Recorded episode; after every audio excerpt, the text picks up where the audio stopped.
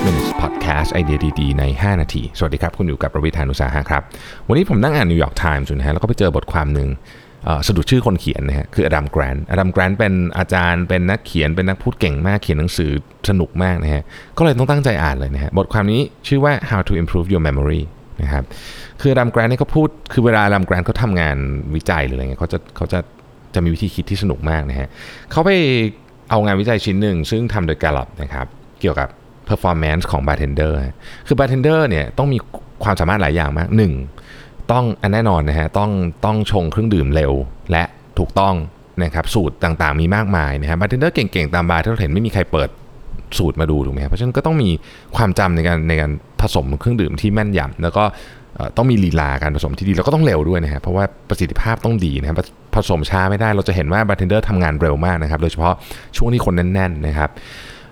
อันดับต่อไปก็ต้องก็ต้องสามารถคุยกับลูกค้าได้ลูกค้าอกหักมานะฮะลูกค้ามีปัญหาชีวิตมาก็คุยได้ หรือเจอลูกค้ากวนประสาทก็ต้องรับมือได้โดยไม่อารมณ์ขึ้นเอาขวดเหล้าไปฟาดหัวเขาซะก่อนนะครับแต่ว่าจากการศึกษาของกาล o บเนี่ยคนพบว่าคุณสมบัติที่สำคัญที่สุดเลยในการทำให้บาร์เทนเดอร์เป็นบาร์เทนเดอร์ที่เจ๋งเนี่ยไม่ใช่เรื่องที่กล่าวมาทั้งหมด แต่เป็นเรื่องที่บาร์เทนเดอร์สามารถจำชื่อคนที่มาเป็นประจำนะครับและเครื่องดื่มที่เขาดื่มได้ คนที่มาประจำแขกประจำกับเครื่องดื่มที่เขาดื่มได้นะฮะถ้ามีคุณสมบัตินี้เนี่ยจะทำให้บาร์เทนเดอร์เนี่ยเป็นบาร์เทนเดอร์ที่คนชอบมากนะครับทีนี้กาล o บเขาก็เลยทำการทดลองอันหนึ่งขึ้นมานะครับเขาเรียกว่า 100 Club นะฮะเป็นเป็นการให้รางวัลกับบาร์เทนเดอร์ที่สามารถจำคน 100 คนคู่กับเครื่องดื่มได้นะครับทีนี้คือก็ฟังดูเริ่มยากแล้วนะครับ แต่ว่า เขามีรางวัลใหญ่ที่สุดเนี่ยสำหรับคนที่จำได้ถึง 500 ชื่อกับเครื่องดื่ม 500 อย่างนะครับ คนที่จัดงานเนี่ยคิดว่าคงไม่มีใครทำถึงแน่นอน ปรากฏว่านะครับคนที่ชนะเนี่ยเป็นบาร์เทนเดอร์จากอังกฤษนะฮะจำได้ทั้งหมด 3,000 ชื่อเนะฮะกับเครื่องดื่ม 3,000 ชนิด เยอะมากเลยนะครับ 3,000 ชื่อนะฮะก็เลยเป็นที่มาของของการทำรีเสิร์ชอันนี้ของอาดัมแกรนต์นะครับอาดัมแกรนต์บอกว่าทุกคนเนี่ยทุกคนสามารถที่จะ เพิ่มประสิทธิภาพทางทางความจำของเราได้ ถ้าเรารู้วิธีนะครับเขาสรุปจากงานรีเสิร์ชมาเลยว่ามันจะต้องมี habit 3 อย่างนะฮะที่ถ้าคุณทำเป็นประจำแล้วเนี่ยคุณจะสามารถเพิ่มประสิทธิภาพของความจำได้นะครับ อันที่หนึ่งคือเวลาอยากจำอะไรเยอะๆ เช่นจะไปสอบหรืออะไรเงี้ยนะครับ นอนเนี่ยต้องนอนนะครับอาดัมแกรนต์นี่เขาเป็นอาจารย์ใช่ไหมเพราะฉะนั้นเขาทดสอบง่ายเลยนะฮะเขาก็ไปติดตามนักเรียนนะครับ ที่ กำลังจะสอบมีหลายประเภทนะฮะประเภทโต้รุ่งก็มีประเภทที่นอนก็มีประเภทที่อะไรอย่างงี้ก็มีนี่นะครับเเขาค้นพบว่านักเรียนที่นอนและ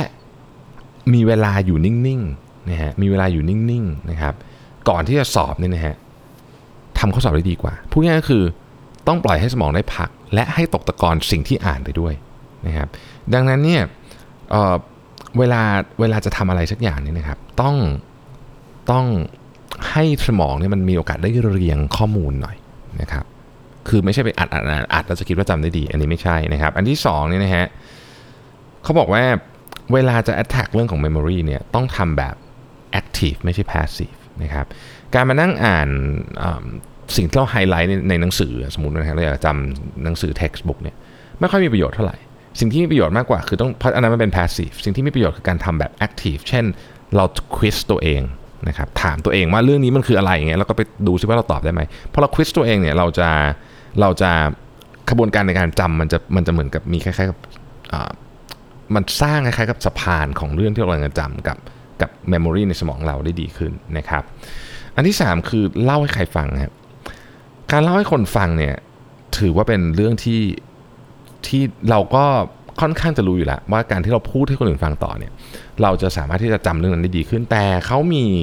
เขามีงานวิจัยที่ลงลึกกว่านั้นอีกนะครับ คืองานวิจัยอันเนี้ยเขาไปพูดถึงเรื่องของ Doppler effect Doppler effect ก็คือเวลารถหวอวิ่งมาผ่านเราเนี่ย เราจะได้ยินเสียงมันสูงมากๆ มันแหลมมากเนี่ยตอนที่อยู่ใกล้ๆเรานะครับ ซึ่งเอาละมันก็เป็นเรื่องของออมีคลื่นเสียงมีอะไรอย่างนี้นะฮะเขา ทดลองกับคนให้เรียนเรื่องนี้นะครับ คนส่วนใหญ่จำลืมไม่ได้ลืมไปหมดแล้วล่ะนะฮะ Doppler effect เนี่ยนะฮะพอเรียนเสร็จปุ๊บเนี่ยนะครับเขาก็ให้กลุ่มหนึ่งนะฮะกลุ่มหนึ่งเนี่ยไปเล่าต่อนะครับอีกกลุ่มหนึ่งไม่เล่าโดยไม่มีโน้ตเลยนะคือคือไม่มีการจดอะไรทั้งสิ้นนะครับ ปรากฏว่านะฮะกลุ่มที่เล่าต่อเนี่ยโอ้โหผลของการกลับมาเหมือนกับทำข้อสอบในอีก 1 สัปดาห์ถัดไปเนี่ยทำได้ดีกว่าเยอะมาก ๆ เลย นะครับดังนั้นเนี่ยคนที่เขาสรุปเลยว่า คนที่ได้มีโอกาสถ่ายทอดเรื่องที่ตัวเองรู้เนี่ยนะฮะให้คนอื่นฟังอีกแค่หนึ่งครั้งเท่านั้นนะความจำในเรื่องนั้นเนี่ยมันจะดีขึ้นเยอะมากนะครับดังนั้นอย่าลืมนะฮะทำสามอย่างนอนให้พอนะครับให้เวลาสมองตกผลึกนิดหนึ่งนะครับข้อ 2 ก็คือว่าจำให้ดีต้องเป็น active memory นะครับ เนี่ยควิสตัวเองนะครับการกลับไปอ่านที่เราไฮไลท์อาจจะไม่ใช่วิธีที่ดีนัก และอันสุดท้ายคือ ถ้าเล่าให้คนอื่นฟังต่อได้เนี่ยกระบวนการในการจัดการความจำของเราจะดีมากนะครับ ขอบคุณที่ติดตาม 5 minutes นะครับ สวัสดีครับ